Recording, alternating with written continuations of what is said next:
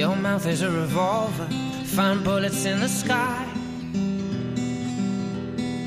Mm-hmm. Your love is like a soldier, loyal till you die. And I've been looking at the stars for a long, long time. I've been putting out fires all my life.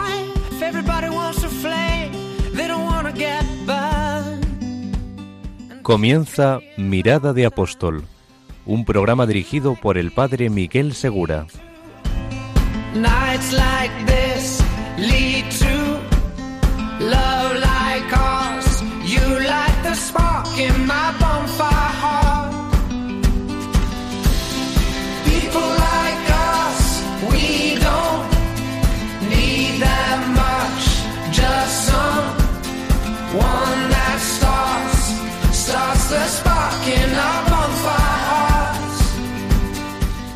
Muy buenas noches, todavía es domingo, el día en que todo cambió, el día en que Cristo resucitó y también el día en que el Espíritu Santo, el Espíritu de Jesucristo, impulsó a toda la Iglesia a vivir su vocación apostólica. Un servidor, el Padre Miguel Segura, comienza con vosotros este nuevo programa de Mirada de Apóstol con un invitado muy especial que ya ha superado el jet lag y que ha vuelto de Panamá. Y vamos a aprovechar durante este programa eh, sus experiencias para profundizar una carta que ha mandado el cardenal Osoro a todos los jóvenes de Madrid. Quedaos con nosotros porque hoy nos acompaña Jaime Pastor Cruz. Muy buenas noches, Jaime. Hola padre, muy buenas noches. Estamos en contacto telefónico, pero va a ser una experiencia muy interesante que él ha vivido en primera persona. Vamos a comenzar esta primera parte de nuestro programa, una mirada al presente para tocar, para palpar lo que han vivido los jóvenes acompañando al Santo Padre en la JMJ de Panamá.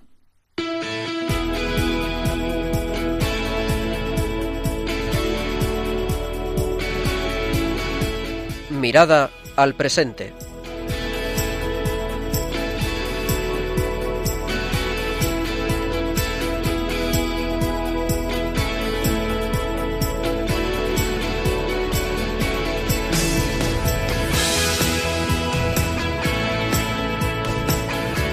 Ya estamos con vosotros para comenzar esto. Y Jaime, un cordial saludo. Creo que se te escucha bien, aceptablemente bien.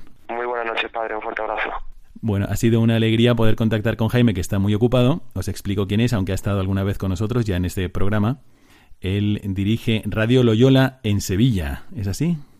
Eso es, Radio Loyola, coordino Radio Loyola en, en la Universidad de Andalucía. Aunque Jaime nació en Córdoba, pues ha vivido la mayor parte de su vida en Sevilla y acaba de volver de estar con el Santo Padre y con muchos otros jóvenes en la JMJ de Panamá. Jaime, pues es un cristiano comprometido. Ya has estado con nosotros aquí antes en algunos programas, Jaime. Sí, he estado allí en, Radio María en algunos programas de Mirada Apóstol, también contando mi experiencia en Guinea Ecuatorial y, en otras cosas con el tema de Señor Despierto. Y nada, con ganas. A mí me gusta mucho la radio y encima si hablamos de Cristo en la radio, pues qué mejor, ¿no?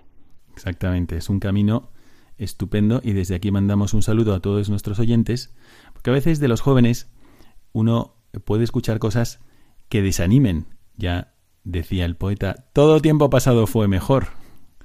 Pero aunque Jorge Manrique nos recuerde esto, en realidad dices, espera, es que el Espíritu Santo sigue actuando y también sigue actuando en los jóvenes. Así que aquí en la vida de Jaime nos ha recordado que él ha ido de misiones a Guinea Ecuatorial, que está muy involucrado en, en voluntariados cristianos, como por ejemplo Soñar Despierto, que incluso ha sido a Calcuta este verano, me parece.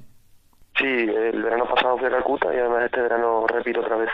Pues qué maravilla. Y bueno, pues también hay jóvenes así y hay muchos. Y eso también hemos podido verlo en la JMJ de Panamá. Está un poco lejos para nosotros, a lo mejor la- las fechas no eran las más adecuadas para estudiantes de Europa. Era complicado lo, del, lo de las fechas, sí, es verdad. No había muchísima gente de España ni, ni tampoco de Europa, pero también en realidad es normal, porque al final allí se utiliza esa fecha en enero cuando tienen vacaciones y además el, el calor es un poco más seco, porque seco entre comillas, porque luego allí el- lo de seco es muy relativo, pero, pero la fecha estaba orientada a eso porque era necesario que fuera en enero. Bueno, el cardenal Carlos Osoro, aquí en Madrid, nos ha mandado una carta que encabeza con lo último que dijo el Papa a los jóvenes cuando se despidió de la Jornada Mundial de la Juventud. Y dice, no olvidéis lo vivido en Panamá. Claro, nosotros recibimos una carta así, no olvidéis lo vivido en Panamá, pero no hemos estado en Panamá.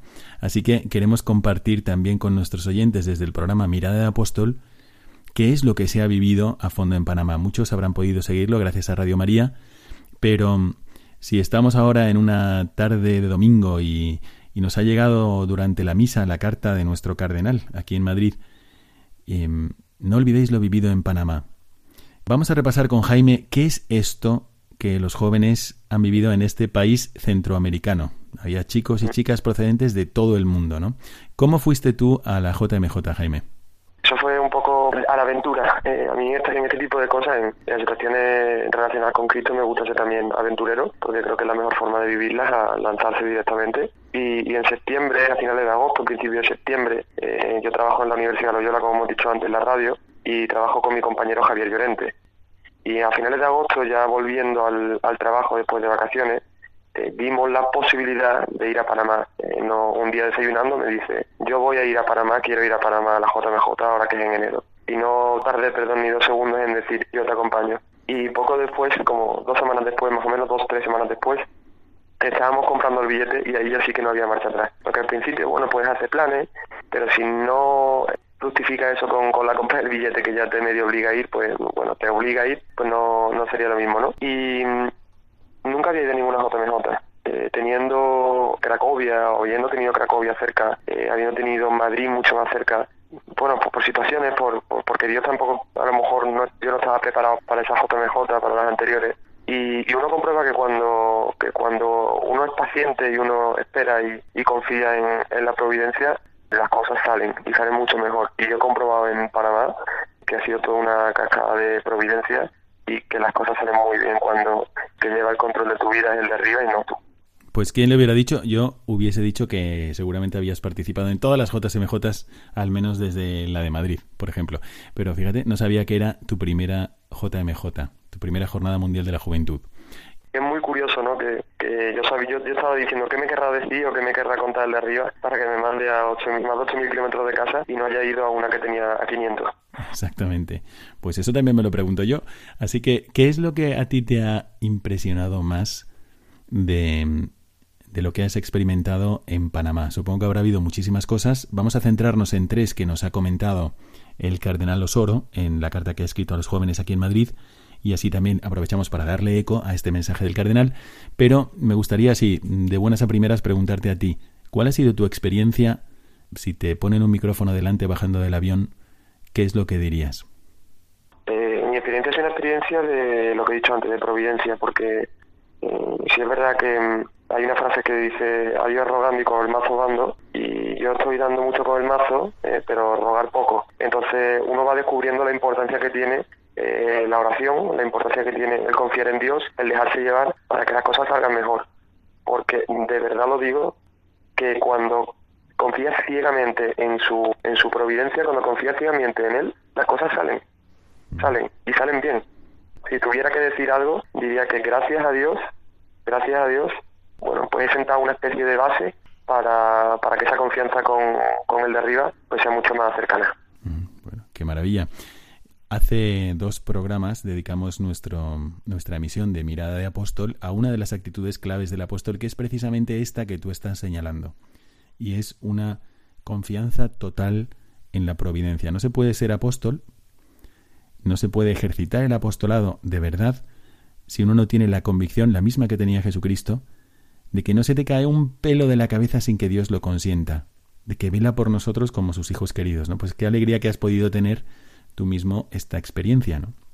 Sí, ha sido, ha sido muy, muy gratificante saber que, muchas veces aunque creamos que estamos que Dios nos puede abandonar porque incluso Cristo eh, en el huerto de los olivos lo, dice cuando dice Dios mío Dios mío porque eh, me has abandonado Calvario.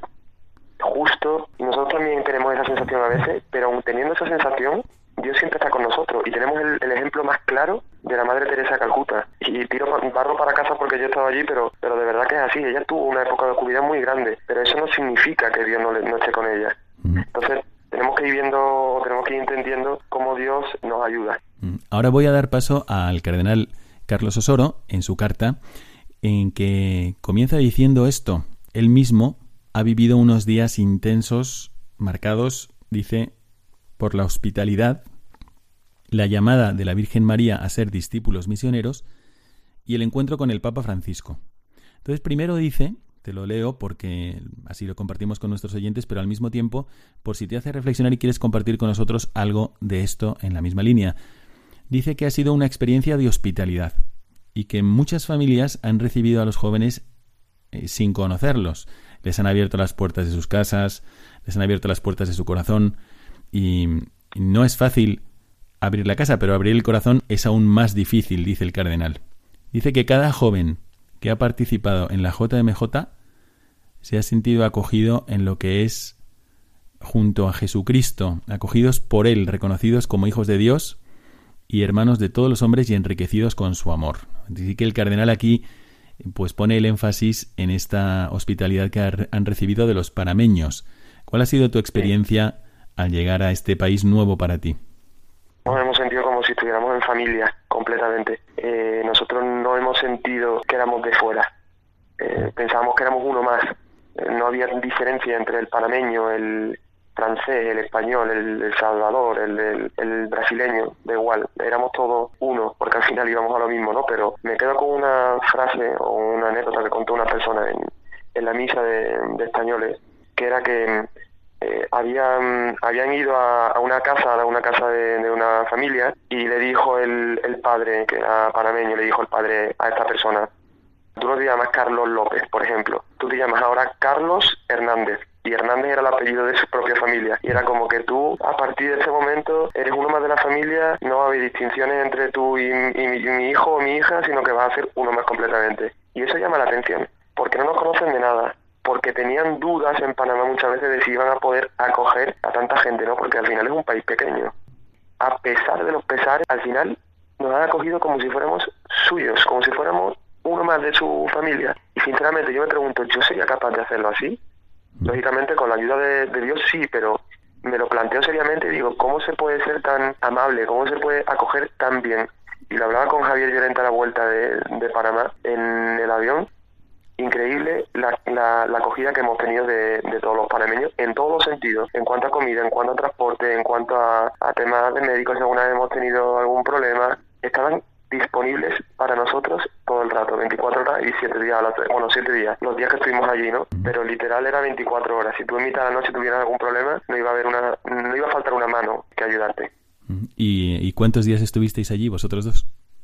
Nosotros llegamos el 13 de enero a las 4 de la tarde y nos volvimos el 28 de enero a las 6 de la tarde. Estuvimos 15 días allí porque fuimos voluntarios, nos fuimos como peregrinos y estábamos en el centro de, coordinación local de puntos de información, eh, que a lo largo de Panamá pues ayudaba a los peregrinos en temas de transporte, comida, etcétera, etcétera.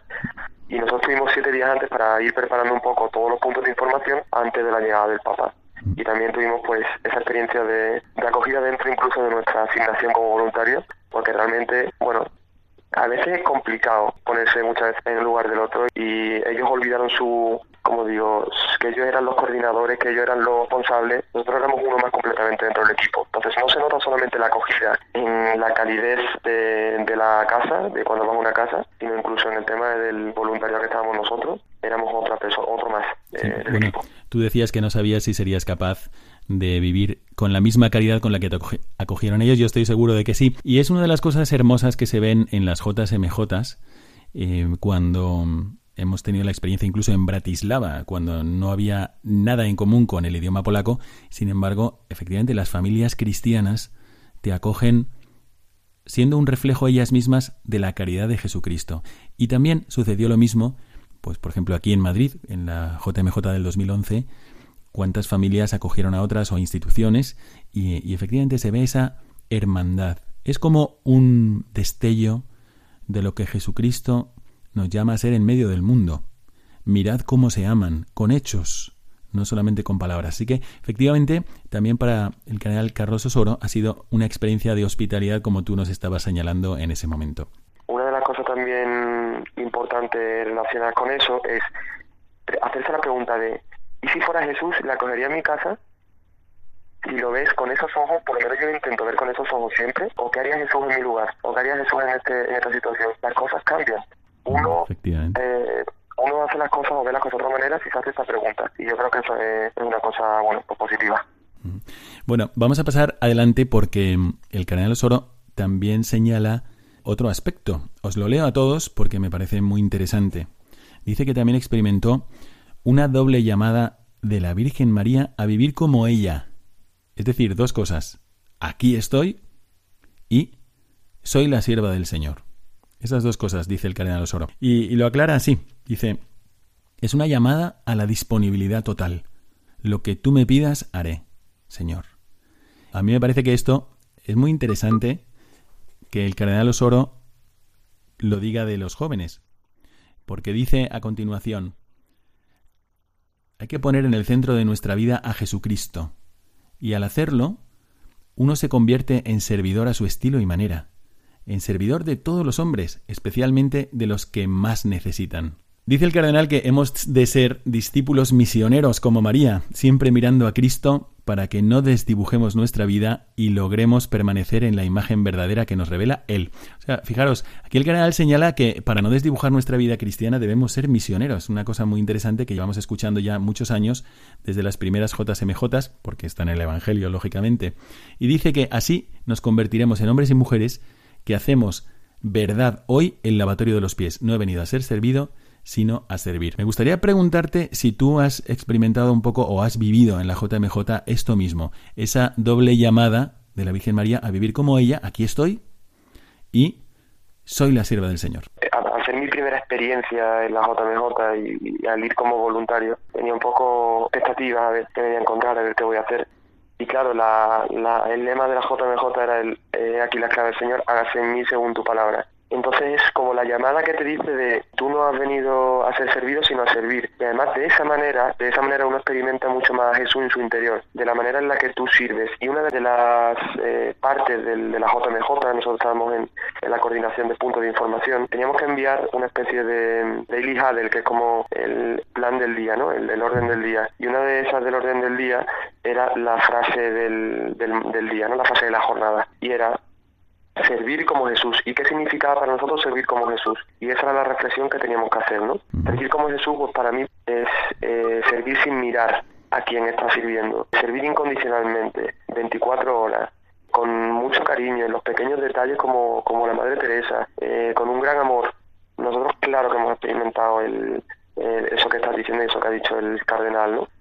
Es cierto que, que cuesta, porque somos personas humanas y somos seres limitados, pero que por dentro hay una fuerza superior que te anima y que te motiva a seguir, la hay. Si no, sería imposible, porque hay momentos de cansancio. Nosotros entramos por la mañana, a las 8 de la mañana, y salíamos a las 12, y hay veces que salíamos a la 1 de la mañana. Durábamos como más, mucho más de 13, 14 horas, ¿no? Pero las ganas con las que tú hacías ese trabajo, la ilusión, la alegría, el cariño, el amor, la generosidad, eso no viene de lo humano, o sea, eso no es posible que venga de lo humano, eso tiene que venir de una fuerza superior y, esa fuerza nosotros la hemos recibido de, Dios y lo sabemos, somos conscientes después, a la vuelta somos conscientes de que eso ha sido así, porque en el momento, con el día a día, con pues uno con el ruido, pues no se, no, se para pensar tanto, ¿no? Pero cuando vuelve y uno lo piensa, dice, hemos trabajado muchísimas horas, hemos, nos hemos enfrentado a situaciones complicadas porque al final eh, tenemos que solucionar problemas con el móvil, con el transporte, con las comidas, tal, y aún así hemos intentado hacer las cosas con una sonrisa, ayudándonos entre nosotros. Eso no es normal y eso no viene del humano. Nosotros hemos experimentado a, Dios en nuestro trabajo en el día a día. Y claro que decimos que sí, como dice María, porque si vas a una, si te recorres en nuestro caso 10.000 kilómetros para ir al otro lado, qué mínimo que ponerte al servicio completamente de Dios. Muy bien. Jaime, pues muchas gracias. Vamos a pasar a, esta, a este tercer punto que nos recuerda el cardenal Osoro y que mm, eh, se refiere así cuando se dirige a los jóvenes de Madrid, les dice, ha sido un encuentro con Pedro que hoy se llama Francisco. Me encanta cómo lo dice el cardenal, porque en realidad lo que está haciendo es enfatizar que, que la visión con la que nosotros miramos al Papa es una visión de fe. Esa es una visión de un cristiano, es una visión de fe. Nosotros creemos firmemente que es el Espíritu Santo el que guía a la Iglesia. Y entonces, cuando nosotros hablamos del Papa, cuando le escuchamos, cuando tratamos de seguir su magisterio ordinario, pues lo que estamos haciendo es encender esos ojos de fe que nos hacen ver no a tal o cual persona, sino al vicario de Jesucristo, ¿no? Entonces esto lo dice el, el cardenal Osoro con esta frase, un encuentro con Pedro, que hoy se llama Francisco. Y dice así, dice lo siguiente, te lo comento por si tú quieres ir haciendo memoria y comentarnos alguna cosa de este encuentro tan sabroso, diría yo, con el Papa. Dice, escribo estas líneas a punto de volver a Madrid y resuenan en mi cabeza las palabras del Papa en los distintos encuentros de esta JMJ. El sucesor de Pedro nos ha recordado que la educación, el trabajo, la familia y la comunidad son ejes estructurales que nos mantienen con vida y con capacidad de dar vida a los demás. Y luego sigue, la unidad que se ha manifestado en Panamá de todos los jóvenes venidos del mundo se sustenta en la seguridad de saber que hemos sido amados y lo somos con un amor entrañable. ¿Qué fuerza tuvo, dice el cardenal, aquella pregunta que hizo el Papa Francisco? ¿Creéis en el amor? ¿Creéis en este amor? ¿Creéis en este amor que tiene el nombre y el rostro de Jesús? Si decimos que sí, seremos capaces de abrazar a todos los hombres, quitar miedos y vivir con raíces fuertes que nos hagan generar futuro ya, ahora, pues los jóvenes sois presente de un mundo nuevo, de la cultura del encuentro frente a la cultura del descarte, del abuso y del abandono. Bueno, antes de seguir con la conclusión del Canal Osoro, me gustaría preguntarte a ti, que ha sido tu primera JMJ, pero que has podido estar un poquito más tiempo de lo normal, también gracias a eso de que has sido voluntario, ¿cuál ha sido tu experiencia con el Papa y cómo has visto a los panameños y a, y a los jóvenes en general que acogían el mensaje del Papa? La gente tiene, tiene ganas, tiene sed, tiene sed de Dios. La gente se nota que tiene sed de Dios. A través del Papa Francisco, por supuesto. Y este Papa Francisco, eh, Santo Padre, el que ha tocado ahora, está haciendo mucho y muy bien a la Iglesia y lo estamos viendo en, en este tiempo, pero sobre todo lo hemos visto nosotros en las JMJ. Hay una cosa que creo que fue la vigilia que dijo el Papa Francisco, nosotros no somos el futuro de Dios, nosotros somos el ahora de Dios. Es que eso tenemos que tenerlo muy presente, es que nosotros somos importantes hoy, ahora mismo y cada uno de manera individual para, para Jesús.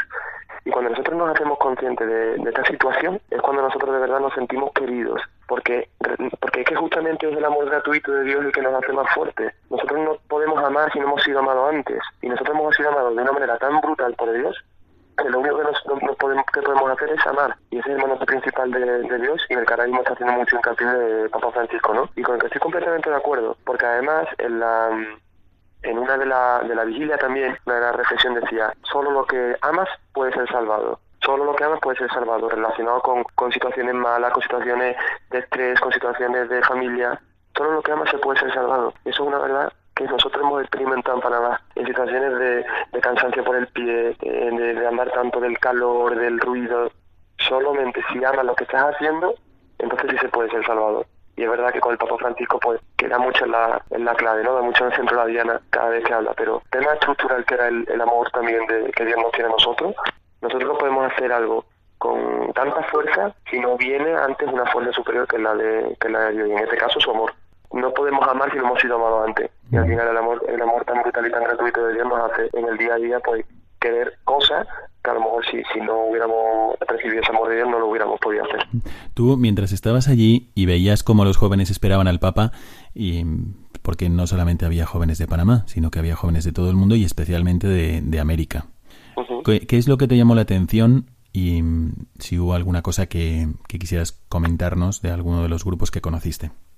Sí, bueno, eh, nosotros estábamos el último día de la JMJ que tuvo un encuentro con los voluntarios y al terminar el encuentro pues se tenía que ir eh, ya directamente a, a, Roma de vuelta. Mm. Ese día estábamos nosotros en primera fila eh, por temas de, de, voluntariado que teníamos un, unos contactos allí y tal y el pasó por delante nuestra literalmente a un metro o menos de un metro prácticamente. Y había una chica pequeña, niña pequeña, síndrome de Down, que está en primera fila y el Papa Francisco pues yo sabía que se iba a parar con ella porque Papa Francisco para estas cosas así, ¿no? Pero me da mucha mucha fuerza y me da mucha mucha energía el saber que el Papa tiene esa mirada. Porque porque una persona por tener eh, síndrome de Down a lo mejor tiene que estar apartada de la, de la sociedad. Y ese mensaje que lanza el Papa con gestos, porque son mensajes de gestos, le dice una caricia, le dio un beso en la frente, eso a mí es lo que me engancha del Papa Francisco. El saber que el Papa mira con ojos de Jesús a la gente y se nota porque porque si no es imposible que lo haga de esa manera y lo pasa mal el Papa porque tiene se enfrenta a muchas situaciones muy complicadas y he intentado también comprender en esta Jornada Mundial de la Juventud allí en Panamá, que hay veces que no es tan fácil hacer las cosas, ¿no? Que, nos, que jugamos a lo mejor o que justo a lo mejor alguna vez algo de la iglesia y que a lo mejor si tú estuvieras en esa situación, ¿cómo lo harías? ¿Qué harías? Porque es mucho más difícil de lo que pensamos. Y, he comprendido la, la grandeza y la responsabilidad que tiene Francisco y de verdad lo bien que creo que lo está haciendo con todos los jóvenes y con los jóvenes panameños y los jóvenes de, allí. Y ha dado mucha mucha fuerza a Panamá, ¿eh? Ha dado mucha fuerza a Panamá porque yo creo que le ha venido de maravilla. Mm. Saber que, que Dios también se acuerda de la gente que está en Centroamérica, no solamente de, aquí de Europa y de, otros países, ¿no? sino que Panamá es importante para Dios y Panamá es importante para el Papa. Mm. Bueno, y mm, al final el Santo Padre Francisco pues recalcó, y me parece que era precisamente con vosotros en un encuentro con los voluntarios, habló del compromiso, dijo el compromiso, esa palabra que, que quieren borrar. Vamos a escucharlo a continuación, pero em, habló de, esta, esta palabra en concreto, del compromiso. Eh, les insistió a los jóvenes que dieran un paso adelante. ¿Y qué es lo que tú dirías a un joven que tiene miedo al compromiso, que a lo mejor ha estado viviendo su fe por porque le toca subirse al tren, porque le toca es domingo, le toca ir a misa, es, está en una familia que cree, bueno, pues él se deja llevar, o a lo mejor le ha tocado en educación católica y bueno, no ha tenido nada en contra, pero ahora llega un momento donde él mismo tendría que hacer un compromiso o tendría que responder delante de Dios a algo, a lo que Dios le esté presentando. ¿Tú qué le dirías a este joven a propósito del miedo al compromiso? Vida comprometida es una vida más fecunda, es una vida más completa, es una vida más llena. Eh, es verdad que tiene más responsabilidades, es verdad que tiene más posibilidades de, caer, de fallar, pero no pasa nada. No pasa nada porque tienes a Jesús que te levanta, tienes a una persona que te levanta incondicionalmente. ¿El compromiso da miedo? Claro que da miedo. Eh, no le dio miedo a, Madre Teresa el, aceptar el reto de Jesús, no le dio miedo al propio Jesús pues claro que le dio miedo, lo que pasa es que, que el miedo no te paralice. Porque de verdad que un compromiso vivido bien te hace la vida mucho más llena y mucho más feliz. Efectivamente, y teníamos aquí ahora a punto para poneros un, un texto del Papa que iba precisamente en esa línea. Eh, de, de, no tener miedo de nuestros propios límites. El Papa, hablando a los jóvenes, les dijo que, eh, que no nos tenía que paralizar ni siquiera nuestro propio pecado. A veces nuestra forma de ser, nuestro carácter, nuestros temores, nuestros complejos nos, nos pueden paralizar. Pero el Papa puso el dedo en la llaga y, y, fue mucho más a fondo. Dijo, ni siquiera tu propio pecado te tiene que paralizar, sino que efectivamente nosotros en las promesas del bautismo, cuando renovamos nuestras promesas bautismales, renunciamos también a nuestras cobardías, a nuestros complejos, a nuestras perezas, a nuestras indiferencias, a todo lo que realmente nos podría paralizar. ¿no? Bueno, el cardenal termina su carta semanal, es una carta semanal a los jóvenes. Bueno, en su carta semanal, esta vez dirigida a los jóvenes, dice, os invito a todos los jóvenes a una cosa, a que luchéis por una verdadera educación que no sea domesticación, para que todos los jóvenes tengan trabajo, que es un derecho que desde la creación nos ha dado Dios, para que crezcan en una familia en la que puedan cultivar todas las dimensiones del ser humano y disfrutar de una comunidad cristiana que cree que el amor es factor fundamental de progreso, equilibrio y estabilidad de todo hombre y de la sociedad. Entonces el cardenal, despidiéndose en esta carta semanal, nos dice, pues, o pone el énfasis primero en que la educación no sea domesticación. Es un tema que el, el Papa trató también en Panamá. Y luego, pues señaló también el aspecto del trabajo, de la familia y de la comunidad cristiana que se caracterice por el amor, y, por los frutos del amor, que es progreso, equilibrio y estabilidad de cada hombre y de cada sociedad. Tú, de estos, de estos mensajes que el cardenal señala y que el Papa comunicó a todos los jóvenes en la JMJ de Panamá, ¿tú con cuál te quedarías? ¿Cuál te tocó más a ti? Bueno, a mí me gusta mucho lo que acabas de decir de la, de la educación, porque es que yo pienso que la educación nos hace mucho más libres. Al estar mucho más formados nos hacemos, nos hacemos más libres. La gente se piensa que, que no, ¿no? Que es todo lo contrario, pero, pero opino que, que, la, que la educación y la formación hace que puedas elegir conscientemente de todas las con todas las posibilidades que hay que muchas veces son lo que nos pasa en, en el mundo, en el día a día, ¿no? En el, en el día de hoy, en la actualidad, vaya, en los medios de comunicación. Tenemos que ser conscientes que hay muchas más posibilidades y que una vida como esta, una vida cristiana bien vivida, merece la pena y que eso la gente lo debe de saber. Porque muchas veces nos bombardean con si productos, que si regalos, que si compra esto, que si compra tal. Hay mil posibilidades más de vivir y no tiene por qué ser eso y no por ello vas a ser menos feliz. Yo soy yo soy muy feliz, creo en Dios, voy de misiones, voy a la JMJ, voy a misa, voy a adoraciones, es decir, estoy feliz porque hago eso y eso me da felicidad. Es que en realidad, como tantas veces hemos visto, y mucha gente descubre en su vida, no hace falta tampoco intentar convencerles de esto, es que basta mostrarlo y probarlo. Es que Dios es tu aliado para la felicidad, Dios es nuestro aliado. Perdona que te has dicho una cosa y, se me ha venido a la, a la, mente que nosotros no tenemos que imponer nada a nadie, o sea, nosotros no tenemos que decir, yo te voy a convertir, yo te tal, no, tú haz las cosas como las haría Jesús y que esa persona se fije en, en, tus acciones y que con ese ejemplo que tú das, esa persona se pregunte, oye, ¿por qué estás haciendo esto de esta manera? Esa es la mejor manera para evangelizar eh, a día de hoy. Mm. Bueno, pues Jaime, muchísimas gracias por haber estado con nosotros. Ha sido muy enriquecedor escuchar de primera mano tus experiencias y también te felicitamos por haber sido voluntario, no solamente por haber ido a Panamá, sino por haber ido a ayudar a Panamá. Muchísimas gracias a ti, a todos los oyentes y nada, que un mensaje de que no hay que tener miedo, a los jóvenes que no tengan miedo, que Dios les espera con los brazos abiertos.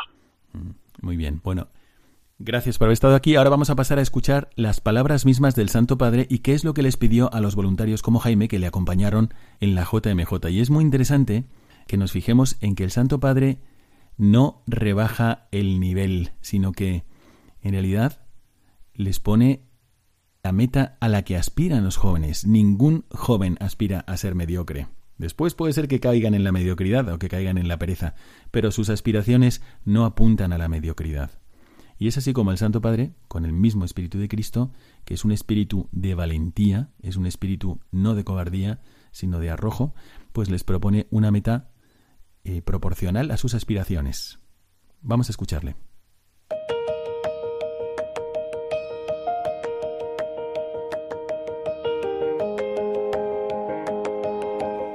Mirada al Magisterio.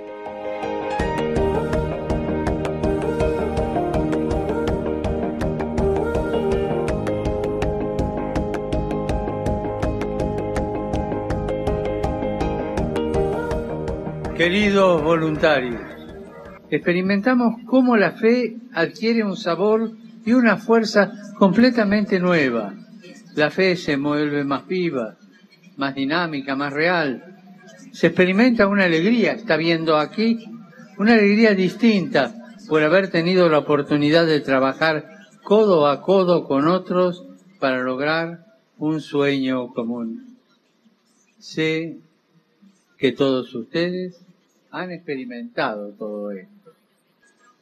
Tocaron con su propia vida que no hay amor más grande que dar la vida por los amigos uno también experimenta las propias debilidades. Lo bueno es que estas debilidades no te detuvieron en tu entrega, ni se volvieron lo central ni lo más importante. Las experimentaste en el servicio, sí, intentando entender y servir a los otros voluntarios y peregrinos, sí, pero tuviste la valentía de que esto no te frenara no te paralizara. Seguirte adelante. Que nuestros límites y nuestras debilidades no nos paralicen. Seguir adelante con nuestros defectos. Ya los corregiremos con nuestras debilidades, pero seguir adelante. Y así es la belleza de sabernos enviados, la alegría de saber que por encima de todos los inconvenientes tenemos una misión que llevar adelante.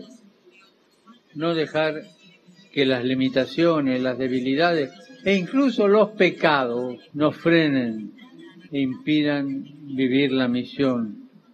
Porque Dios nos invita a hacer lo que podamos y a pedir lo que no podemos, sabiendo que su amor nos va tomando y transformando de manera progresiva. Mira de aquí, queridos oyentes, como el Santo Padre pues trata de explicarle a los jóvenes que no tienen que dejarse frenar por nada. Y esta es una de las características del apóstol que nosotros tenemos que tener en cuenta. Mientras escuchaba yo cómo el Santo Padre les animaba a no tener ningún freno interior que les pudiera llevar al desánimo o a la preocupación o a la inquietud o que pudiera servir como un medio para frenarles en su vida cristiana, pues estaba pensando cuál es nuestra actitud más frecuente ante los fracasos. Porque de esto les está hablando el Santo Padre. Él sabe que un joven pues tiene muchas ocasiones de alejarse de Dios, de seguir el espíritu del mundo, de la carne, de las propias pasiones, de cualquier otra corriente ideológica de las tantas que hay presionándonos para no ser tan libres y poder seguir a Jesucristo. ¿Cuál es nuestra actitud frecuente ante los fracasos? Quizás también nosotros podríamos aplicarnos lo que el Santo Padre está queriendo proponer a los jóvenes. Echamos todo a rodar, nos desesperamos de todo y de todos, nos enfadamos con nosotros mismos, a veces nos quedamos como el conejo cuando le alumbran los faros, se asusta y se queda quieto y no nos movemos. O más bien nosotros nos dejamos llevar por el Espíritu de Jesucristo y tratamos de superarlo con nuevas energías. Aprovecho esos fracasos como un medio seguro para mantenerme en la humildad. Quizás es una de las consecuencias que podríamos sacar de este discurso del Santo Padre a los jóvenes en Panamá. A veces nuestra sensibilidad pues nos lleva a, a ser poco delicado con Jesucristo. O sea, le damos muchísimo peso a nuestra sensibilidad. El Papa señalaba los límites, las debilidades, los propios pecados incluso. Y desde este programa podríamos pensar, ¿cuál es mi actitud más frecuente ante, por ejemplo, las lamentaciones? ¿Cuál es la las causas de las lamentaciones cuáles son? Es el deseo de que me compadezcan, de que me consuelen, es esa parálisis que padezco a veces por mis límites y por mis incluso por mis pecados, no sea también como una tendencia a la vanidad espiritual y no estar contento con mi imagen espiritual en lugar de no gastar ni un segundo de mi vida en mirarme, sino en mirar a Jesucristo y saber que con la persona más pecadora puede hacer milagros. Entonces el Santo Padre da este consejo a los jóvenes y nosotros podríamos como cogerlo al vuelo y decir, pues si es verdad, si el Santo Padre está siendo sucesor de uno elegido por Cristo para ser primer papa, que era Pedro, y, y Pedro era una persona llena de límites, que tenía a las espaldas una historia que no le calificaba para ser el líder de la iglesia después de la extensión de Jesucristo al cielo. Si era una persona que en, pues había incurrido en intento de asesinato ahí con, con Malco y, y había caído también en perjurio y había caído en apostasía. Ese es nuestro primer papa. Entonces, si esto es así, pues también vamos a coger nosotros esta propuesta del Papa a los jóvenes y vamos a, a, tratar de vivir también nosotros sin poner ninguna atención a nuestros límites, a nuestras faltas, a todo aquello que pueda ser motivo de inquietud, de freno, de preocupación. Y a continuación vamos a ver lo que ya habíamos señalado antes con Jaime mientras estábamos en la entrevista telefónica, de cómo el Papa efectivamente sí que se atreve a mm, proponerle a los jóvenes algo a su nivel, un verdadero compromiso, incluso aunque no hay nada eh, actualmente, digamos, que te incite a cultivar un verdadero compromiso, pues el Santo Padre no tiene ningún problema en proponérselo a los jóvenes. Vamos a escucharlo. Ustedes quisieron comprometerse. Esa palabra que la quieren borrar. Compromiso. Eso los hace crecer. Eso los agiganta. Como estén, pero compromiso. Dar lo mejor de sí para hacer posible el milagro de la multiplicación. No solo de los panes, sino de la esperanza. Y ustedes, dando lo mejor de sí, comprometiéndose, hacen el milagro de la multiplicación de la esperanza. Necesitamos multiplicar la esperanza. Gracias, gracias por todo eso. Y en esto demuestran una vez más que es posible renunciar a los propios intereses en favor de los demás.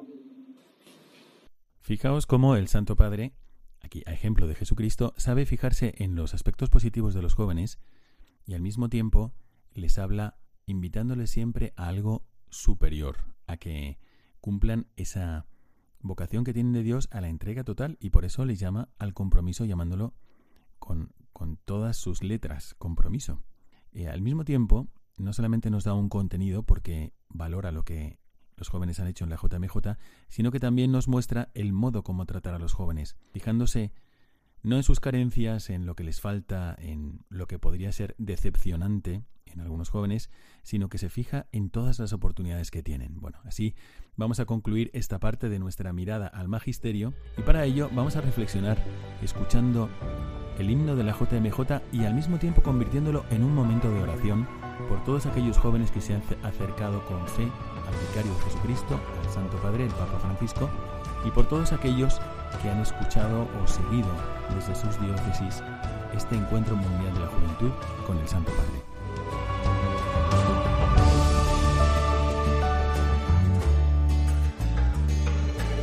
Somos peregrinos que venimos hoy aquí, desde continentes y ciudades.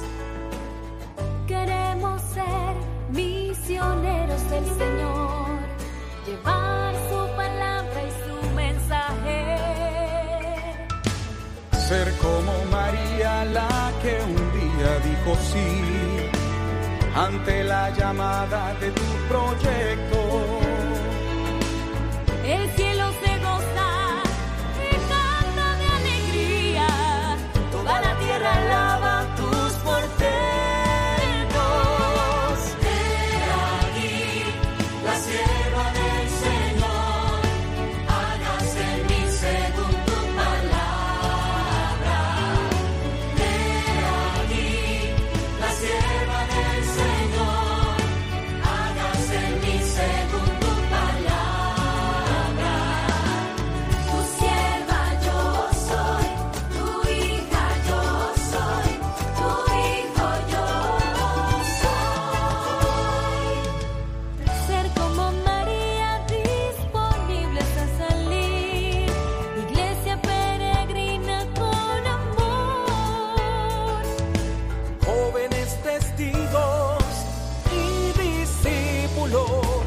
con alegría, fe y vocación.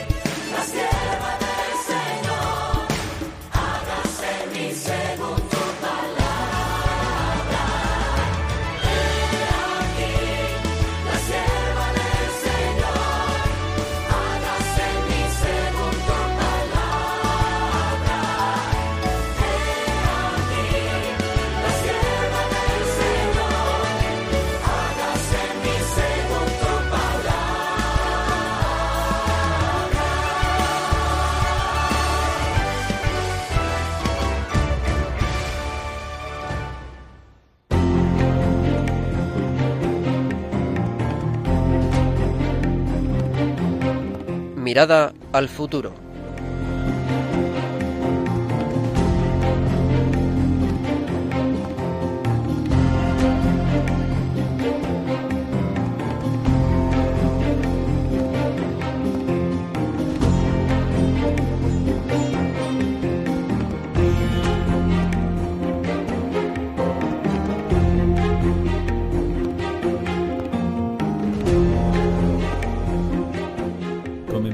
Última parte de nuestro programa, esta mirada al futuro, que como sabéis, pretende mirar a los próximos 15 días, ver qué ocasiones nos ofrece el calendario eclesiástico o el calendario civil y, prepararnos para aprovechar esas ocasiones donde podemos vivir de un, de un modo mejor nuestra dimensión apostólica o aprovechar lo que podría haberse nos pasado, pero, hombre, hacer un pequeño acto de previsión, decimos, venga, si voy a aprovecharlo puedo hacer un poquito más de apostolado con mi familia o con mis amigos, con mis hijos, con mis nietos o con mis padres, ¿no? Bueno, ante todo vamos a recordar una fiesta mariana porque antes de que volvamos a tener este programa, Mirada de Apóstol, eh, llegará el 11 de febrero. Y el 11 de febrero es el Día de la Virgen de Lourdes. Así que, ¿por qué no aprovechar esta ocasión para repasar quizás la historia de Santa Bernadette Soubirous y esas 18 apariciones que tuvo esta pastorcita religiosa y mística francesa en, en Lourdes. O quizás animar a alguien a que haga la experiencia de acercarse a Lourdes. Hubo muchísimos milagros, eh, no solamente durante las apariciones, sino después, como sabéis, y quizás se puede desempolvar durante estos días. Qué fácil es hacer esto en Internet o coger un buen libro.